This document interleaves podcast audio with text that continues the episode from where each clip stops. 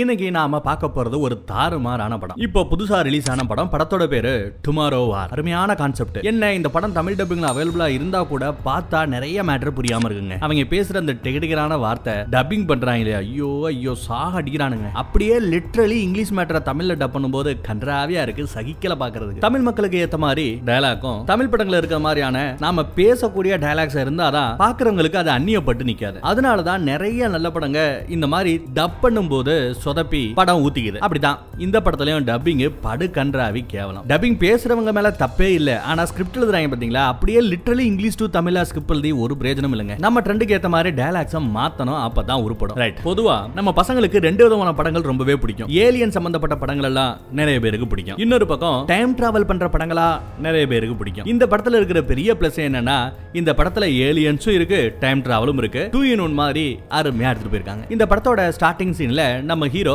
ஒரு science teacher நல்ல சயின்டிஸ்ட்னு கூட சொல்லலாம். நிறைய விஷயங்களை அவன் ரிசர்ச் பண்ணியிருக்கான். இருந்தாலும் சரியா வேலை கிடைக்காம வேலை தேடிக்கிட்டு இருக்கான். கார்ல இப்ப கூட பாத்தீங்கன்னா வேலை சம்பந்தமா தான் ஏதோ பேசிட்டு போயிட்டே இருப்பாங்க. வீட்டுக்கு வந்தா ஜே ஜே ஜேன்னு இவனோட வீடு இருக்கு. ஏன்னா கிறிஸ்மஸ் கொண்டாட்டத்துல இவன் வீட்டை சேர்ந்தவங்க இருக்காங்க. பக்கத்து வீடு சொந்தக்காரங்கன்னு ஏகப்பட்ட பேர் இங்க சுத்தி இருக்கானுங்க. தான் பொண்ணை பார்த்து பேசுறான். அப்புறம் பொண்டாட்டிய பார்க்க போறான். டிவில வேற ஒரு சூப்பரான ஃபுட்பால் மேட்ச் ஓடிக்கிட்டு இருக்கு. பொண்டாட்டி ஓடி வராங்க. நான் கேட்டதெல்லாம் வாங்கிட்டு வந்துட்டீங்களா அப்படின்னு கடைக்கு அமைச்சிருக்கா போல. புருஷனும் கேட்டதெல்லாம் வாங்கிட்டு வந்திருக்கான். காதுல ஹெட்போன் மாட்டிருக்கான் பேசிக்கிட்டு இருக்கிற சமயமே Bye. அந்த இன்டர்வியூ காலு மறுபடியும் வருதுங்க. ரொம்ப முக்கியமான காலு. கண்டிப்பா நான் எடுத்தாகணும். ப்ளீஸ் அப்படின்னு பொண்டாட்டி கிட்ட பர்மிஷன் கேட்டுட்டு ஏன்னா விசேஷம் நடக்கும்போது இந்த மாதிரி ஆபீஸ் ஆபீஸ் தெரிஞ்சா பொண்டாட்டிகளுக்கு பிடிக்காது இல்லையா? அதனால ப்ளீஸ்னு பர்மிஷன் கேட்டுட்டு வெளியில வராங்க. குப்பையில குப்பையை போட்டுக்கிட்டு பேச ஆரம்பிக்கிறான். பார்த்தா போன்ல அந்த பக்கத்துல பேசுனவங்க இன்டர்வியூ எல்லாம் முடிச்சதுக்கு அப்புறம் மன்னிச்சிடுங்க. உங்களை நாங்க செலக்ட் பண்ணல. உங்களை விட நல்ல எக்ஸ்பீரியன்ஸான இன்னொருத்தவரை செலக்ட் பண்ணிட்டோம் அப்படின்னு சொல்ல ஹீரோக்கு செம்ம காண்டாகுது. அந்த காண்டிலேயே அந்த கோவத்திலேயே அங்க இருந்த அந்த குப்பை கொடிய நங்குன்னு ஓங்கி மிதிப்பாங்க. அதுக்கப்புறம் சாரி சொல்லிட்டு அவனை எடுத்து வச்சுட்டு வீட்டுக்குள்ள சோகமா வருவான். பொண்ணு பொண்டாட்டி கூட உட்காந்துக்கிட்டு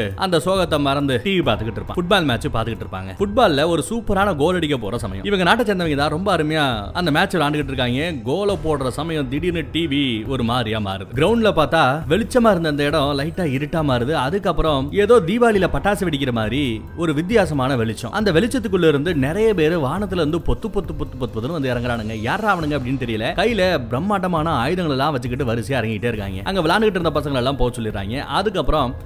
அவங்க எல்லாத்துக்கும் லீடர் ஒருத்தி. அவ வந்து இறங்குறாங்க. எங்களை பார்த்து பயப்பட வேண்டாம். நாங்க வேற யாரும் இல்ல. இங்க இருக்கிற எவ்வளவோ பேர்களுக்கு நாங்க மகனாவோ மகளாவோ பேரனாவோ பேத்தியாவோ தான் இருக்கும். நாங்க வேற யாரும் கிடையாது. நாங்க உங்களோட அடுத்த தலைமுறை. இப்ப இருந்து முப்பது வருஷத்துக்கு அப்புறமான அந்த எதிர்காலத்துல இருந்து நிகழ்காலத்துக்கு நாங்க வந்திருக்கிறோம். ஏன்னா எதிர்காலமே அழிய போகுது. எங்க உலகம் அழிய போகுது. எங்களுக்கு உங்க உதவி தேவை. உங்க வீட்டுல இருக்கிற உங்க ஒவ்வொரு வீட்டுல இருக்கிற உங்க மகளுக்கோ பேரம்பேத்திகளுக்கோ நீங்க உதவி செய்யணும் அப்படின்னு எதிர்காலத்துல இருந்து வந்திருக்கிற இவங்க கேக்குறாங்க. ஒரு பிரம்மாண்டமான போர்ல அவங்க சண்டை போட்டுக்கிட்டு இருக்காங்களா? எங்களோட எதிரி மனுஷங்க இல்ல ஏலியன்ஸ் ஏலியன் கூட நாங்க சண்டை போட்டுக்கிட்டு இருக்கோம். அதுகளோட ஜனத்தொகை பெருகிட்டே இருக்கு. எங்களோட ஜனத்தொகை குறைஞ்சுகிட்டே இருக்கு. எதிர்காலத்துல சரியா இன்னும் ஒரு பதினோரு மாசத்துல ஒட்டுமொத்த மனித இனமே அழிய போகுது. அதுக்குள்ள இந்த உலகத்தை காப்பாத்தணும். எதிர்காலத்தை மாத்தணும் நாங்க முயற்சி பண்றோம். எங்களுக்கு உதவி செய்யுங்கன்னு வந்து நிக்கிறாங்க. அந்த லீடர் வந்து பேசிட்டு போய் அதுக்கப்புறம் ஒரு பன்னெண்டு மாசம் ஓடிடுச்சுங்க. அவ வந்து இறங்கின அந்த நாள்ல இருந்து முழுசா பன்னெண்டு மாசம் ஒரு வருஷம் ஓடிடுச்சு. அவ வந்து ஹெல்ப் கேட்டா. என்ன கேட்டா? எதிர்காலத்துல நடக்க போற அந்த சண்டையில பங்கு பெறதுக்கு எங்க கிட்ட மக்கள் தொகை பத்தல. உங்களோட போர் வீரர்கள் அனுப்புங்க அப்படின்னு வந்து கேட்டா. உடனே இவங்களும் கொஞ்சம் கொஞ்சமா ஒவ்வொரு நாடும் அவங்க நாட்டு ராணுவத்தை மேல அனுப்பிட்டு இருக்காங்க. அப்படி மேல போய் சண்டை போட்டு திரும்பி வந்தவங்கன்னு பார்த்தா நூறு பேர் அனுப்பிச்சா ஒரு இருபது முப்பது பேர் தான் திரும்பி வருவாங்களா. மீதி எல்லாருமே அந்த சண்டை போட்டு செத்துறானுங்க. இப்படி ராணுவம் முழுக்க ஒரு ரவுண்டு போயிட்டு வந்துட்டாங்க. ராணுவமும் இப்ப அடுத்து பத்தல. அதுக்கப்புறம் மக்களையும் சாதாரண பொதுமக்களையுமே போருக்காக எதிர்காலத்துக்கு கூட்டிட்டு போய் சண்டை போட வைக்கிறாங்க. எதிர்காலத்துல போய் வருஷ கணக்கா சண்டை போடணும்னு அவசியம் இல்லையா? இப்போ நிகழ்காலத்துல இருக்கிற ஒவ்வொருத்தரும் நாங்க கூப்பிடுறவங்க ஜஸ்ட் ஒரு ஒரு வாரம் மட்டும் வந்து எங்களுக்காக எதிர்காலத்துல சண்டை போட்டு கொடுத்தாலே போதும் அப்படின்னு அவங்க ரிக்வஸ்ட் பண்ணி கேக்குறாங்க. மனுஷங்களும் சரின்னு ஒத்துக்கிட்டாங்க. ஆனா இழப்புகள் எவ்வளவோங்க? இப்படி எதிர்காலத்துல நடக்க போற அந்த சண்டைக்காக நிகழ்காலத்துல சண்டை போட்டு நிறைய பேர் செத்து போறதை பார்த்துட்டு அதை தாங்க முடியாத நிகழ்காலத்துல வாழ்ற மக்கள்ல சில பேர் மட்டும்தான். நிறைய பேர் இல்ல சில பேர் ரோட்ல இறங்கி போராட்டம் பண்ண ஆரம்பிக்கிறாங்க. இதெல்லாம் தேவையில்லை. இப்ப நமக்கு வாரில இப்ப நம்ம வாழ்றோம்ல இது போதும். எதிர்காலத்துல என்ன நடந்தா நமக்கு என்ன அப்படிங்கிற மாதிரி நிறைய பேர் போராட்டத்துல இறங்கி இந்த மாதிரி பண்ணிக்கிட்டு இருக்காங்க. அன்னைக்கு நைட்டு நம்ம ஹீரோ நல்லா தூங்கிட்டு இருக்கும்போது பொண்ணோட அடல் சத்தம் கேட்டுட்டு ஓடி வந்து பாக்குறாங்க. பார்த்தா ஏதோ ஒரு கெட்ட கனவு. அப்பாவும் அம்மாவும் தான் அந்த குழந்தைக்கு ஆறுதல் சொல்லி ஒண்ணு இல்ல நாங்க எப்பவுமே உன் கூட இருக்கோம்னு சொல்லி அவளை தேத்துறேன் தான் பொண்ணுக்கும் தன்ன மாதிரியே நல்ல சயின்ஸ்ல நிறைய அறிவை ஊட்டி ஊட்டி வளர்க்கறாரு நம்ம ஹீரோ அடுத்த நாள் காலையில விடிஞ்சதுமே ஸ்கூலுக்கு போய் கிளாஸ் எடுக்க ஆரம்பி ஆரம்பிப்பாங்க சயின்ஸ் கிளாஸ் தான். சயின்ஸ் டீச்சர் இல்லையா? கிளாஸ் எடுத்துக்கிட்டு இருக்கான். வேலை இருக்கு. ஆனா அவனுக்கு இந்த டீச்சர் வேலையை விட சயின்டிஸ்ட் வேலை தான் ஆராய்ச்சி பண்ண தான் பிடிக்கும். அதுக்காக தான் ஜாப் இன்டர்வியூ அட்டன் பண்ணா. ஆனா வேலை கிடைக்கல. இங்க இந்த ஸ்கூல்ல ரொம்ப ஆர்வமா அவன் கிளாஸ் எடுக்கிறான். ஆனா ஒரு பய கூட கிளாஸ கவனிக்க மாட்டேங்கிறானுங்க. எல்லாம் சோகமாவே உம்முன்னு இருக்கானுங்க. வேண்டா வெறுப்பா இருக்கானுங்க. ஏன்டா அப்படி இருக்கீங்க? சரி சயின்ஸ் கிளாஸ் தான் நான் எடுக்கல. ஏதாவது உங்களுக்கு இன்ட்ரெஸ்டிங்கான மேட்டர் இருந்தா ஏதாவது டவுட் இருந்தா கேளுங்க. அதை பத்தி நம்ம பேசுவோம் சொல்லி கேட்டா ஒரே ஒரு கருப்பை மட்டும் தான் கையை தூக்குறான் மீதி யாருமே கையை தூக்கலங்க. ஏன்? அந்த கருப்பனை தவிர வேற யாருமே எதுவுமே டவுட் கேட்க மாட்டீங்களா? எப்ப பார்த்தாலும் எல்லா கிளாஸ்லயும் அவன் தான் கையை தூக்குறான். அவன் கையை தூக்குனாலே என்ன டவுட் கேட்பான் உங்க எல்லாருக்கும் தெரியும்ல என்ன கேட்பான் அப்படின்னு கேட்டா அந்த பயலுக்கு எரிமலைனா ரொம்ப பிடிக்குமாங்க. உலகத்துல இருக்கிற எல்லா எரிமலைகளை பத்தியும் அவன் தெரிஞ்சு வச்சிருக்கான் ஏதாவது சயின்ஸ் ப்ராஜெக்ட் பண்ண சொன்னா கூட எரிமலை ப்ராஜெக்ட் தான் அவன் பண்ணுவான். அவ்வளவு அத்துப்படி எரிமலை மேல அவனுக்கு அவ்வளவு ஆர்வம். நம்ம ஃப்ரெண்ட்ஸ்லயே நிறைய பேர் பாத்தீங்கன்னா வாயை திறந்தா எப்போ பார்த்தாலும் வண்டி காரு இதை பத்தியே பேசிட்டு இருப்பாங்க சில பேர் எப்ப பார்த்தாலும் மொபைலை பத்தியே பேசிட்டு இருப்பாங்க இல்லையா? அந்த மாதிரி இவன் எரிமலை பத்தியே பேசிட்டு இருப்பான் போல. அவனை ஸ்கிப் பண்ணிட்டு மித்தாலு யாராவது சொல்லுங்க அப்படின்னு கேட்க அங்க இருக்கிறவங்க எதுக்கு இப்ப நாங்க படிக்கணும்? எனவே எதிர்காலத்துல உசுரோட இருக்க போதில் முப்பது வருஷத்துல உலக அழிய போது நாங்க எல்லாம் சாக போறோம். எதுக்காக படிக்கணும்? அப்படிங்கிற மாதிரி கொஞ்சம் சோகமா இருக்கானுங்க. அப்ப நம்ம ஹீரோ இல்ல இல்ல நீங்க தான் எதிர்காலமே. நீங்க நல்லா படிச்சு சயின்டிஸ்ட் ஆகி அது இதுன்னு நிறைய விஷயங்களை கண்டுபிடிச்சாதான் எதிர்காலம் உருப்படும். எதிர்காலம் அழிய போகுது அப்படின்னு ஒரு முடிவு கட்டி எதிர்காலத்துல நாமளும் இருக்க போறதில்ல அப்புறம் இதுக்கு படிக்கன்னு சொல்லி இறங்கிட்டீங்கன்னா எதிர்காலத்துல சண்டை போட கூட ஆள் இருக்காது. கைவிட்டுறாதீங்க. எதிர்காலத்தை கைவிட்டுறாதீங்க. அப்படிங்கிறாப்ல நம்ம ஹீரோ அதே சமயம் போன்ல ஒரு அலர்ட் அடிக்கிறீங்க எங்க இருந்தாலும் வரவும்னு ஏதோ ஒரு ஹை லெவல் அலர்ட் இவனும் ஒரு பில்டிங்க்கு போறாங்க. இந்த பில்டிங்ல தான் எதிர்காலத்துல இருந்து நிகழ்காலத்துக்கு வந்து இங்க இருக்கிற படைகளை எதிர்காலத்துக்கு அனுப்புற அந்த வேலையை பண்ணிக்கிட்டு இருக்காங்க. நம்ம ஹீரோவும் போறான். எனக்கு இந்த மாதிரி அலர்ட் வந்தது அப்படிங்கிறான். ஒரு முக்கியமான மேட்டர் சொல்ல மறந்துட்டேன். இந்த எதிர்காலத்தை சேர்ந்தவங்க நிகழ்காலத்துல இருக்கிறவங்கள செலக்ட் பண்ணி நீங்க வரணும் அப்படின்னு சொல்லிட்டா கண்டிப்பா வரணுங்க. இல்ல நான் வரல அப்படிங்கிற ஆப்ஷனே கிடையாது. கண்டிப்பா வரணும். அதையும் தாண்டி ஓடி ஈடி போயிட்டாங்கன்னா எவன் ஓடி போறானோ அவன் குடும்பத்துல இருக்கிறவங்க அவனுக்கு கொடுக்க வேண்டிய அந்த தண்டனையை அனுபவிக்கணும். அந்த மாதிரி ரொம்ப ஸ்ட்ரிக்டான ரூல் எல்லாம் இருக்கு. அதனால தான் நம்ம ஹீரோ ஸ்கிப் பண்ணாம இங்க வந்திருக்கான். அவங்க கேட்கிற பேசிக்கான கேள்விகளுக்கெல்லாம் பதில் சொல்றான். அப்புறம் ஒரு சேர்ல உட்கார வச்சு சீட் பெல்ட் எல்லாம் போட்டு விட்டுட்டு அவன் மண்டையை ஸ்கேன் பண்றாங்க. அதன் மூலமாவே நிகழ்காலத்துல இவன் பேர் என்ன இவன் ஊர் என்ன வயசு என்ன இவனோட ஜாதகமே இருக்கு. இதே ரிப்போர்ட் எதிர்காலத்துல இருக்கும்ல. முப்பது வருஷத்துக்கு அப்புறமான ஒரு டேட்டா இருக்கும்ல. அந்த டேட்டால இவ யாரு என்னங்கிற டீடைல் இருக்கு. ஃபார் எக்ஸாம்பிள் சொல்லணும்னா நிகழ்காலத்துல இருக்கிற டேட்டா பேஸ்ல இவ எப்ப பிறந்தான்னு இருக்கும்? எதிர்காலத்துல இருக்கிற டேட்டா பேஸ்ல ஒருவேளை இவன் செத்துருக்கான்னா அந்த முப்பது வருஷத்துக்குள்ள எப்ப செத்தான்ங்கிறதும் அவனுக்கு கொடுத்த டெத் சர்டிபிகேட் டேட் எல்லாம் இருக்கும். ஸோ ரெண்டு டேட்டாபேஸையும் கம்பேர் பண்ணி பார்த்து சில உண்மைகளை சொல்றாங்க. அடுத்த ஒரு ஏழு வருஷத்துல நீங்க இறந்துருவீங்க அப்படிங்கிறாங்க. ஐயோ இறந்துருவனா? எப்படி இறப்பேன் அப்படின்னு கேட்டா அதெல்லாம் சொல்ல முடியாதுங்கிறாங்க. பேசிட்டு இருக்கும்போதே இவன் கையை ஒரு மிஷின்களை விட்டு அவன் கையில ஒரு பெரிய பேண்டேஜ் மாதிரி ஒண்ணு மாட்டி வரானுங்க இது தோலோட தேலா ஒட்டியே இருக்கும் பிரிச்செல்லாம் எடுக்க முடியாது. இதுக்கு பேரு ஜம்ப் பேண்டேஜ் அப்படின்னு பேர் வச்சிருக்காங்க. நிகழ்காலத்துல இருந்து எதிர்காலத்துக்கோ எதிர்காலத்துல இருந்து நிகழ்காலத்துக்கோ ஜம்ப் பண்றவங்களுக்கு இந்த பேண்டேஜ் கண்டிப்பா தேவையா? கழட்டி போட முடியாது. ஒருவேளை இதை கலட்டுறதுக்கு முயற்சி பண்ணாலோ இருபத்தி நாலு மணி நேரம் டைம் கொடுத்து அனுப்புவோம். உங்க வீட்டுல இருக்க எல்லாருக்கும் பாய் சொல்லிட்டு நீங்க மனசை ஒருநிலைப்படுத்திட்டு தயாராயிட்டு திரும்ப இங்க வந்து போர்ல பங்கெடுக்கணும். ஒருவேளை வராம ஓடி போனாலோ நாங்க ஏற்கனவே சொல்லியிருக்கோம் நீங்க கையில மாட்டினா உங்களுக்கு தண்டனை. நீங்க ஒருவேளை ஓடி ஒளிஞ்சா உங்க குடும்பத்துக்கு தண்டனை. அப்படின்னு சொல்லி வான் பண்ணி தான் இவரை அனுப்பிச்சு வைக்கிறாங்க. அதே சமயம் அந்த பக்கம் ஹீரோவோட பொண்டாட்டி கவுன்சிலிங் கொடுத்துட்டு இருக்காங்க. நிகழ்காலத்துல இருந்து எதிர்காலத்துக்கு போருக்கு போய் கையை இழந்தவன் காலை இழந்தவன் மனசை இழந்தவன்ட்டு எல்லா பேருக்கும் கொஞ்சம் ஆறுதலா பேசுற மாதிரியான ஒரு வேலை. குரூப் டிஸ்கஷன் நடத்தி அவங்க அவங்க மனசை அவங்க மனசுல இருக்கிற அந்த கவலை எல்லாத்தையுமே குறைச்சு அவங்கள மறுபடியும் மனுஷனாக்கக்கூடிய ஒரு வேலை.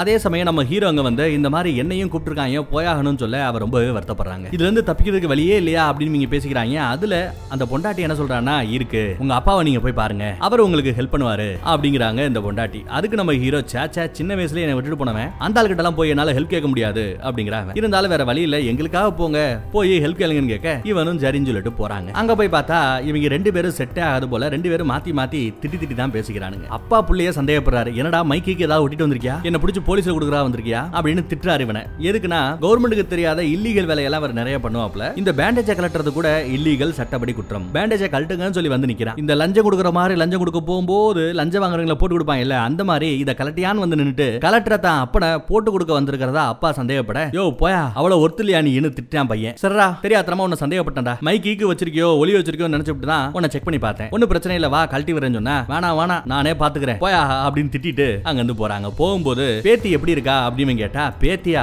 புள்ளையே இல்லைங்கிறேன். அப்புறம் என்ன பேத்தி? போயா ஐயோ அப்படின்னு திட்டிட்டு போயிடுறான். வீட்டுக்கு வரா பொண்டாட்டி ஹீரோவோட கையை பார்த்துட்டு அந்த பேண்டேஜை கலட்டல அப்படிங்கறத புரிஞ்சுக்கிட்டு வேற வழி இல்லைன்றதையும் உணர்றான். அப்புறம் வீட்டுல கொல்லப்புறமா விளாண்டுகிட்டு இருக்கிற அவரோட பொண்ணுகிட்ட போய் இந்த மாதிரி ஒரு வாரம் அப்பா ஒரு டூருக்கு போறேன்னு சொன்னதுமே அவ புரிஞ்சுக்கிறா. என்னப்பா எதிர்காலத்துக்கு போக சொல்லிட்டாங்களா? சித்ராப்பா வந்து சேர்ப்பான்னு கொஞ்சம் மெச்சூரா தாங்க அவளும் பேசுறா. ஒரு வழியா போருக்கு போறா. நம்ம ஹீரோ மாதிரியே நிறைய சாதாரண பொதுமக்கள் வயசானவங்கன்னு நிறைய பேர் அந்த போருக்கு தேர்ந்தெடுக்கப்பட்டிருக்காங்க. எப்படி துப்பாக்கியை சுடணும் எப்படி பேக் பண்ணணும் எப்படி சண்டை போடணும் உட்பட எல்லாத்தையுமே ஓரளவு ட்ரெயினும் கொடுக்குறாங்க ட்ரெயின் பண்றாங்க. இந்த ஆபரேஷனுக்கு உலகம் முழுக்க ஒரு ஆளை தேர்ந்தெடுத்து இவன் தான் இந்த டிபார்ட்மெண்ட் தலைவன் ஒரு ஆளை தேர்ந்தெடுத்திருக்காங்க. அந்த ஆளு எல்லாருக்கும் ஸ்பீச் கொடுத்துட்டு இருக்காரு. இதுக்கு முன்னாடி நீங்க யாரோ ஆனா இனி நீங்க போர் வீரர்கள் எதிர்காலம் உங்க கையில அப்படின்னு பயங்கரமா பேசிட்டு இருக்காப்ல அங்க துப்பாக்கி சுடுறதுக்காக ட்ரைனிங் கொடுக்குறாங்கல்ல அவங்க என்ன பண்றாங்க? நீங்க எதிர்காலத்துல போய் நம்ம எதிரிகள் கூட சண்டை போடுவீங்க. அப்படி சண்டை போடும்போது ஏலியன்களோட கழுத்துல வயித்துல இந்த ரெண்டு இடத்துல தான் நீங்க சுடணும். ஏன்னா கழுத்து வயிறு இந்த ரெண்டு இடம் தான் ரொம்ப பலவீனமான இடமா. அங்க சுட்டு தான் அதுகளை கொல்ல முடியுமா? நெஞ்சிலேயோ முதுகுலையோ சுட வேண்டாம். ஏன்னா ஒரு ஆர்மர் மாதிரி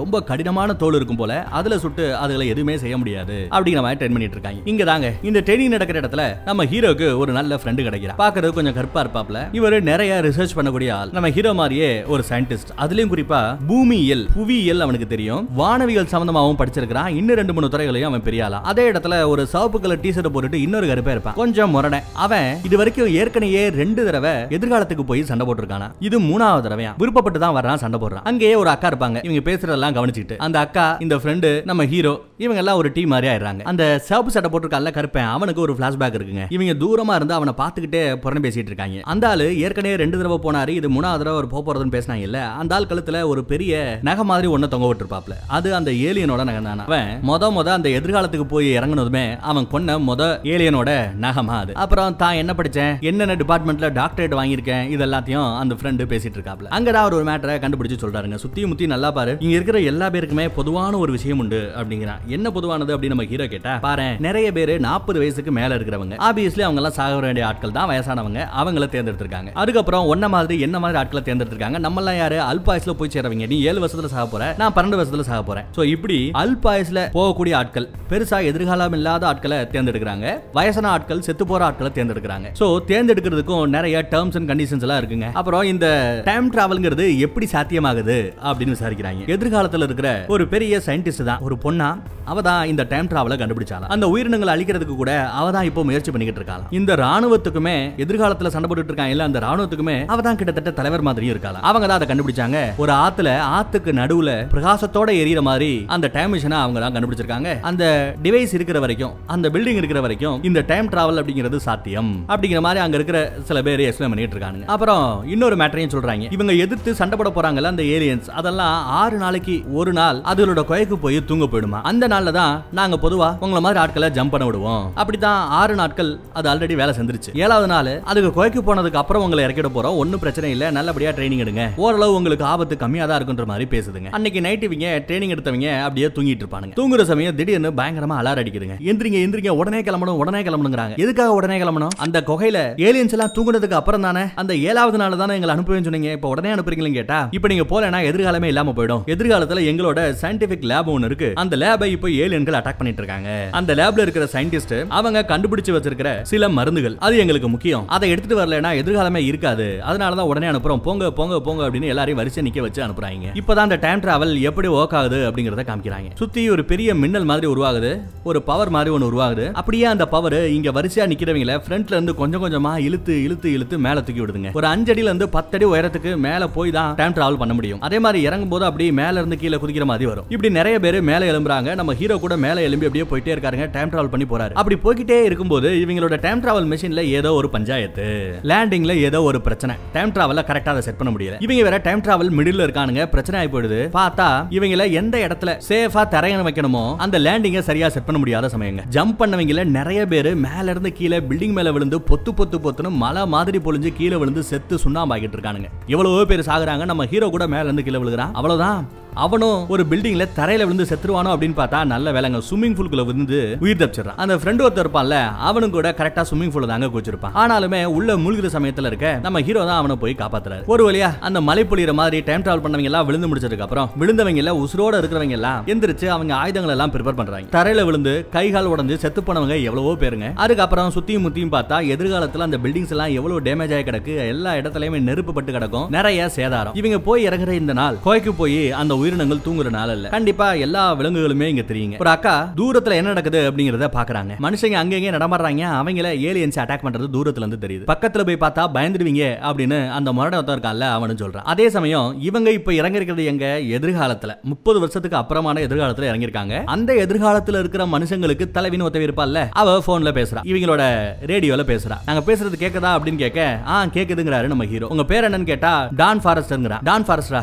நீங்க ஒரு மிலிட்டரிக்காரர்ல ஏற்கனவே உங்களுக்கு ராணுவத்துல வேலை பார்த்த அந்த அனுபவம் இருக்குல்ல அப்படின்னு கம்ப்யூட்டர் பார்த்து வரிசையா சொல்றா. சரி. இப்போ உங்களோட மிஷன் என்னன்னு தெரியும்ல? ஆராய்ச்சி கூடத்துக்கு போய் அங்க இருக்கிற எங்க சயின்டிஸ்ட கூட்டு வரணும். அவங்க கிட்ட இருக்கிற மருந்து ரொம்ப முக்கியம் சேஃபா கூட்டு வாங்க அப்படிங்கிறாங்க. ஆனா இங்க நிறைய அந்த ஏலியன்ஸ்கள் நடமாட்டம் அதிகமா இருக்கிறதுனாலும் அந்த சிட்டியை இவங்களால இதுக்கப்புறமும் காப்பாற்ற முடியாததுனாலையும் அங்க இருக்கிற அந்த பில்டிங்கவே தகர்த்து எரிய போறாங்களாம். அந்த ஆராய்ச்சி கூடம் அதை சுத்தி இருக்கிற ஏலியன்ஸ்கள் அதிகமா நடமாடுற இடத்தெல்லாம் வெடி வச்சு தயாரிக்க போறாங்க. இன்னும் கொஞ்ச நேரத்துல ஒரு பெரிய விமானம் வந்து அந்த பாம்ஸ் எல்லாம் போட போகுது. அதுக்குள்ள நீங்க உள்ள போய் எங்க சயின்டிஸ்டையும் மருந்துகளையும் காப்பாத்தணும்னு கேக்குறா. இவங்களும் சரின்னு பிளான் பண்ணி போறாங்க? முது முது முது போறாங்க. ஒரு குண்டனும் பயந்துகிட்டே போய்கிட்டு இருப்பான். அந்த பில்டிங்ல போயாச்சானா போயாச்சு அதுல லேப் நம்பர் செவனுக்கு போக சொல்லுவாங்க. அங்க போய் பார்த்தா பயங்கர ரத்தக்கரையா ஏதோ பெரிய தாக்குதலுக்கு உட்பட்டு நிறைய பேர் செத்து போன மாதிரி ரத்தம் அங்கே எங்கேயும் கிடக்கும். அது எல்லாத்தையும் தாண்டி ஒரு இடத்துக்கு போனா லிப்டா ஏதோ ஒண்ணு கிடக்குங்க. அதுக்குள்ள ஒரு ஏலியன் செத்து போய் கிடக்கு. அதோட உருவத்தை காமிக்கல காலை மட்டும் காமிக்கிறாங்க. நம்ம மறுடனும் போய் அந்த காலை குத்தி கிழிச்சு அதோட நகத்தை மட்டும் வெட்டி எடுக்கிறான். ஒரு கலெக்ஷன் மாதிரி இவன் கலெக்ட் பண்ணிட்டு இருக்கான் போல. ஒரு வழியா உள்ள வந்ததுமே அந்த பக்கத்துல பேசிட்டு இருக்கிற அந்த கமாண்டர் பொண்ணு கிட்ட கமாண்டர் நீங்க கேட்ட உங்களோட சயின்டிஸ்ட் எல்லாம் கண்டுபிடிச்சிட்டோங்கிறாங்க.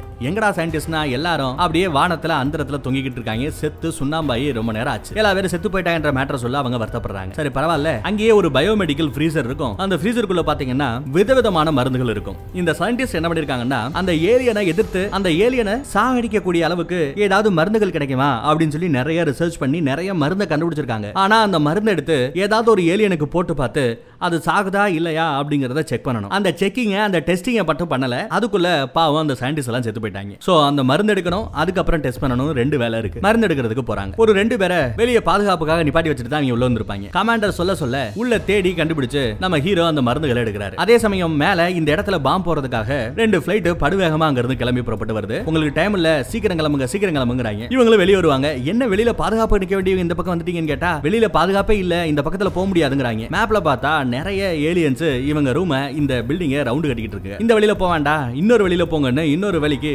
ரேடியோலயே அவங்க வழி சொல்லிட்டு இருக்க இவங்க முன்னோக்கி போய்கிட்டு இருக்கானுங்க. அங்க அங்க பாத்தீங்கன்னா செவத்துல நிறைய கொம்பு கொம்பா ஒட்டிக்கிட்டு இருக்கும். இதுக்கெல்லாம் என்னன்னா எப்படி மனுஷங்க கிட்ட துப்பாக்கி இருக்கோ அதுல தோட்டாக்கள் இருக்கோ அதே மாதிரி அது கிட்ட ஆண்டனாவா வாலா ஏதோ வித்தியாசமா இருக்குங்க. அது வழியா பெரிய பெரிய கொம்புகளை அதுகளால துப்ப முடியும். நம்ம பசங்களுக்கு தோட்ட ஆயுதம்னா அதுகளுக்கு இந்த கொம்பு ஆயுதம். பின்னாடி வழியா வந்துடுறாங்க. பின்னாடி நிறைய ஸ்டெப்ஸ் இருக்கு. ஏகப்பட்ட படியில கீழே இறங்கி போகணுங்க. இவங்க கீழே ஓடியே கொஞ்சம் கொஞ்சமா போய்கிட்டு இருக்கிற சமயம் மேல பார்த்தா அந்த ஏலியன்ஸ்கள் வந்துருச்சு. நம்ம ஹீரோனோட துப்பாக்கியிலோட அந்த லைட் வெளிச்சத்துல அந்த ஏலியனை முத தடவை பாக்குறாங்க. பார்த்தா எவ்வளவு கன்றாவியா கேவலமா கொடூரமா இருக்கு பாருங்க. அதுவும் அதுகளோட வாலே பாத்தீங்கன்னா துப்பாக்கி மாதிரி ஷார்ப்பா இருக்கும். லோடு பண்ணதுமே உள்ள இருந்து ஒரு கொம்பு அப்படியே வெளியே வருதுங்க. அப்படியே சுடும் பாருங்க. அந்த கொம்பு நேரா வந்து ஒருத்தவன குத்தி கிழிக்கும். நாங்களும் சுடுன்னு சொல்லிட்டு இவங்களும் சொல்றாங்க அந்த ஏலியன்ஸும் அதுகளோட ஆண்டனாவை வச்சுக்கிட்டு டப்ப டப்ப டப்பன்னு சுட்டு தள்ளிக்கிட்டே வருதுங்க. அந்த ஆண்டனாவால ரெண்டு வேலை பண்ண முடியுங்க. ஒண்ணு இந்த மாதிரி கொம்புகளை விட்டு எதுக்கு இருக்கிற ஆள்களை சாகடிக்க முடியும். இன்னொன்னு அந்த ஆண்டனா மூலமா மித்த ஏலியன்ஸ் கூட அதுகளால தொடர்பு வச்சுக்கவும் முடியும். அதுகளோட பலவீனமான இடம் என்ன? கழுத்து வயிறு. மித்த இடத்துல சுட போனா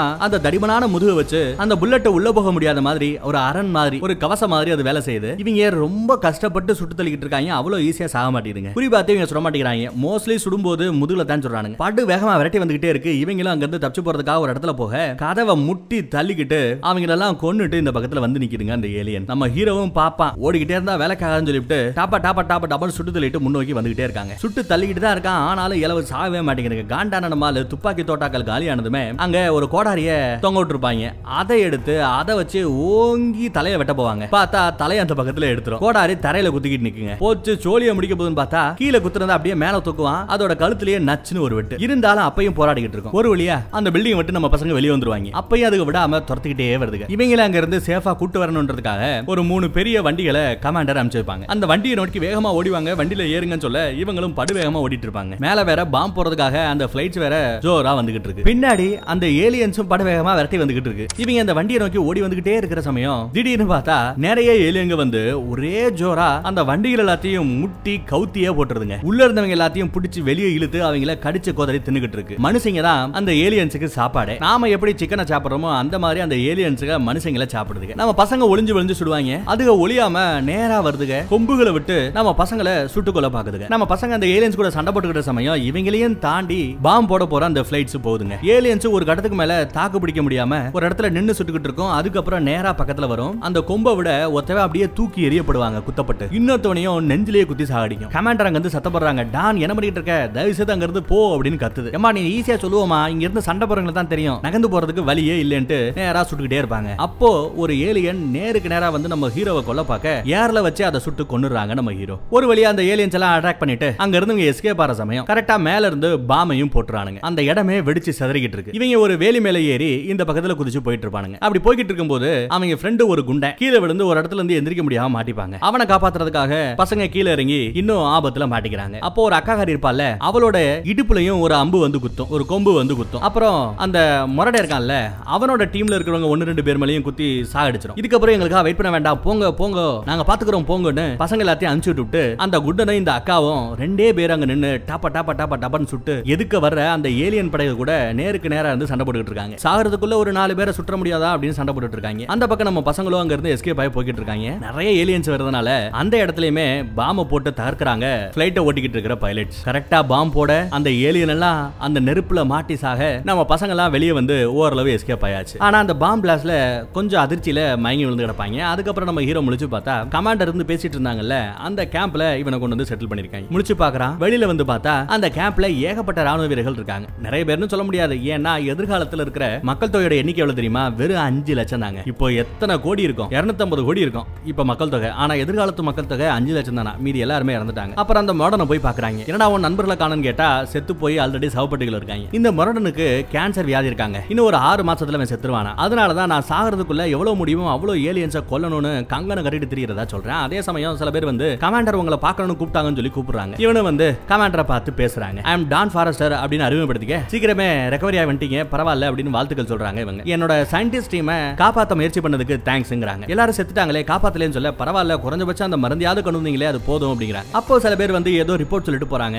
இவ பெரிய ஆளுங்கிறத அப்பதான் நம்ம ஹீரோ புரிஞ்சுக்கிறான் சல்யூட் அடிக்கிறான். இப்போ ஒரு அம்மா வந்து ரிப்போர்ட் கொடுத்துட்டு போச்சுல அது இந்த பொண்ணோட குடும்ப பேரை சொல்லி கூப்பிட்டு போச்சு. ஃபாரஸ்டர்னு பேரு. நம்ம ஹீரோக்கும் அதுதான் அவங்களோட குடும்ப பெயர். நம்ம எப்படி அப்பா பேரை இனிஷியலா போடுமோ இவங்க அப்பா பேரை லாஸ்ட் நேம் மாதிரி வச்சுப்பாங்க. ஃபுல் நேமே சொல்லி தான் கூப்பிடுவாங்க. பரவாயில்லையே. நம்ம ரெண்டு பேருக்கும் ஒரே குடும்ப பேரா? அப்படின்னு சொல்லி நம்ம ஹீரோ கேட்கும்போது இந்த பொண்ணோட முகத்துல ஏதோ ஒரு மாற்றம் தெரியுது.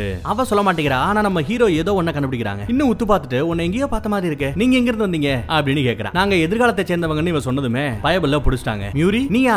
அப்படின்னு கேக்குறான் எஸ் மியூரிங்கிறது நம்ம ஹீரோவோட பொண்ணோட பேரு. மியூரி ஃபாரஸ்டா நீயே? அப்படின்னு கேட்க பரவாயில்லையாப்பா கண்டுபிடிச்சிட்டீங்களே அப்படிங்கிறாங்க இவங்க. எஸ் அப்பாவும் பொண்ணும் எதுக்கு எதுக்கு நின்னு பேசிட்டு இருக்காங்க. இந்த ராணுவத்துக்கே நீ தான் கமாண்டரா பரவாயில்ல எவ்வளவு பெருமையா இருக்கு தெரியுமா? அப்படின்னு பெருமைப்பட்டுக்கிறாங்க ஆனா அவளோ கொஞ்சம் எரிஞ்சு எரிஞ்சு விழுகிறாங்க. இந்த அப்பா பொண்ணு பாசமெல்லாம் வேண்டாம். கட்டி எல்லாம் பிடிக்காதீங்க. வாங்க கொஞ்சம் தனியா நடந்துகிட்டே பேசலாம்னு சொல்லிட்டு நடந்து போயிட்டே பேசிட்டு இருக்காங்க. உலக மக்கள் தொகை இப்போ அஞ்சு லட்சத்துக்கு கீழே வந்துருச்சு. எப்படியாவது இந்த ஜனத்தொகையாவது இந்த எதிர்காலத்தையாவது காப்பாற்றணும் நாங்க முயற்சி பண்ணிக்கிட்டு இருக்கோம். அப்படிங்கிறாங்க. சூப்பர். ஆனா நீ சின்ன வயசுல இருந்தே சயின்டிஸ்ட் ஆகணும் அப்படின்னு தான் ஆசைப்பட்டுக்கிட்டு இருந்த. எப்படி நீ ராணுவத்துல அப்படின்னு கேட்க அதான் சொன்னனே உலக மக்கள் தொகை அஞ்சு லட்சத்துக்கு கீழே வந்துருச்சு. ஏகப்பட்ட வேலைகள் இருக்கு. ஒவ்வொரு ஆளுமே கிட்டத்தட்ட மூணு பேரோட வேலையை சேர்ந்து செய்யணும். அப்படித்தான் நான். ஒரு சயின்டிஸ்ட் இந்த ஏலியன்கள் எல்லாத்தையும் அழிக்கக்கூடிய மருந்தை கண்டுபிடிக்கணும்னு மும்மரமா இருக்கேன். என் டீமுக்கு சில அசைன்மெண்ட் கொடுத்தேன். அவங்க சில மருந்துகளை கண்டுபிடிச்சிருக்காங்க. நான் ஒரு ஆர்மி கமாண்டரும் கூட போரையும் வழிநடத்திட்டு போகணும். இது மட்டும் இல்லாம அந்த டைம் டிராவல் மெஷினை கண்டுபிடிச்ச ஒரு பொம்பளை நம்ம ஸ்டார்டிங்ல பார்த்தோம்ல அதுவும் இவ தாங்க எப்பேற்பட்ட சாதனைகளை பண்ணிட்டு இருக்கான்னு பாருங்க. நீங்க இவ்வளவு தூரம் பார்த்தது ஒண்ணுமே இல்ல. இன்னும் ஆபத்தான சில விஷயங்கள் இருக்கு. காட்டட்டுமா? வரீங்களான்னு கேட்க அவனும் போறாங்க. போய் பார்த்தா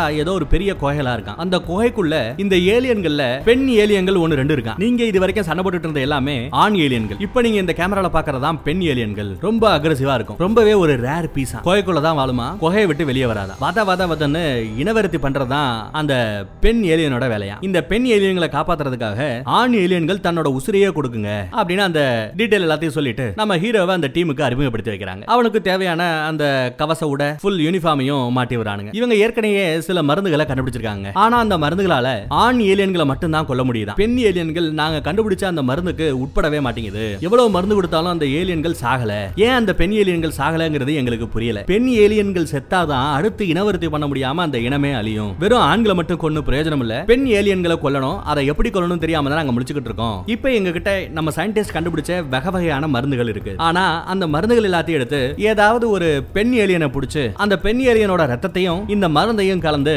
எந்த மருந்தால இந்த ஏலியனோட ரத்தம் சிதைக்கப்படுதோ அதை கண்டுபிடிக்கணும். அதை கண்டுபிடிச்சிட்டாலே இந்த பெண் ஏலியன்கள் அழிக்கக்கூடிய மருந்தையும் நம்ம கண்டுபிடிச்சிடலாம். எதிர்காலம் காப்பாற்றப்படும் அதுக்கு நமக்கு இப்ப தேவை ஒரு பெண் ஏலியன் அதை உசுரோட பிடிக்கிறதுக்கு தான் இப்ப நம்ம போய்கிட்டு இருக்கோம். கூட வரீங்களா அப்படின்னு கேட்க ஹீரோவும் சரின்ட்டு போறாங்க. எல்லாரும் ஹெலிகாப்டர்ல ஏறி போறாங்க. அப்படி போகும்போது ரெண்டு பேரும் பேசி பேசிட்டே இருப்பாங்க. இந்த உயிரினங்கள் சில உயிரினங்கள் தான் பூமிக்கு வந்திருக்கணும். இதுகளோட இனவரத்தி அபரவிதமா இருக்கு. படு வேகமா இனவரத்தி பண்ணிக்கிட்டே வருதுகளா? இவ சொல்ற. அதுகளோட உணவே என்ன தெரியுமா? மனுஷ கறி தான் மனுஷங்க தான். அதனாலதான் அதுகளோட இனவரத்திக்காகவும் அதுக உசுரோட இருக்கிறதுக்காகவும் மனுஷங்களான நம்மள கொன்னு கூச்சிக்கிட்டு இருக்கு அப்படிங்கிறாங்க அவ. ஹெலிகாப்டர்ல அவங்க போகும்போது காட்டுக்குள்ள ஏகப்பட்ட ஆண் ஏலியன்கள் அங்கேயும் இங்கேயும் சுத்திக்கிட்டு தெரியுதுங்க. ஒரு வழியா அந்த கோயக்கு மேல வந்துட்டானுங்க. அங்க நிறைய சிவப்பு கலர்ல ஒரு புகை போக்கிட்டு இருக்கு பாருங்க. அதுதான் அந்த டாக்ஸின் மருந்து. ஆண் ஏலியன்களை கொல்லக்கூடிய மருந்து கண்டுபிடிச்சாங்கன்னு சொன்னோம் இல்லையா? ஒரு புகை புகை மாதிரி அதான் அங்கே நாலா பக்கமும் செலுத்தியிருக்காங்க. அதனால அந்த மருந்து பட்டு அந்த புகைப்பட்டு நிறைய ஆண் ஏலியன்கள் செத்துடுச்சு ஆல்ரெடி பெண் ஏலியன் மட்டும்தான் இன்னும் சாகாம உள்ள விளையாட்டு காமிச்சிட்டு இருக்கு. அதை தான் நாங்க பிடிக்க போறோம். இங்கே இருங்க உள்ள வராதீங்க ஆபத்துன்னு சொல்லிட்டு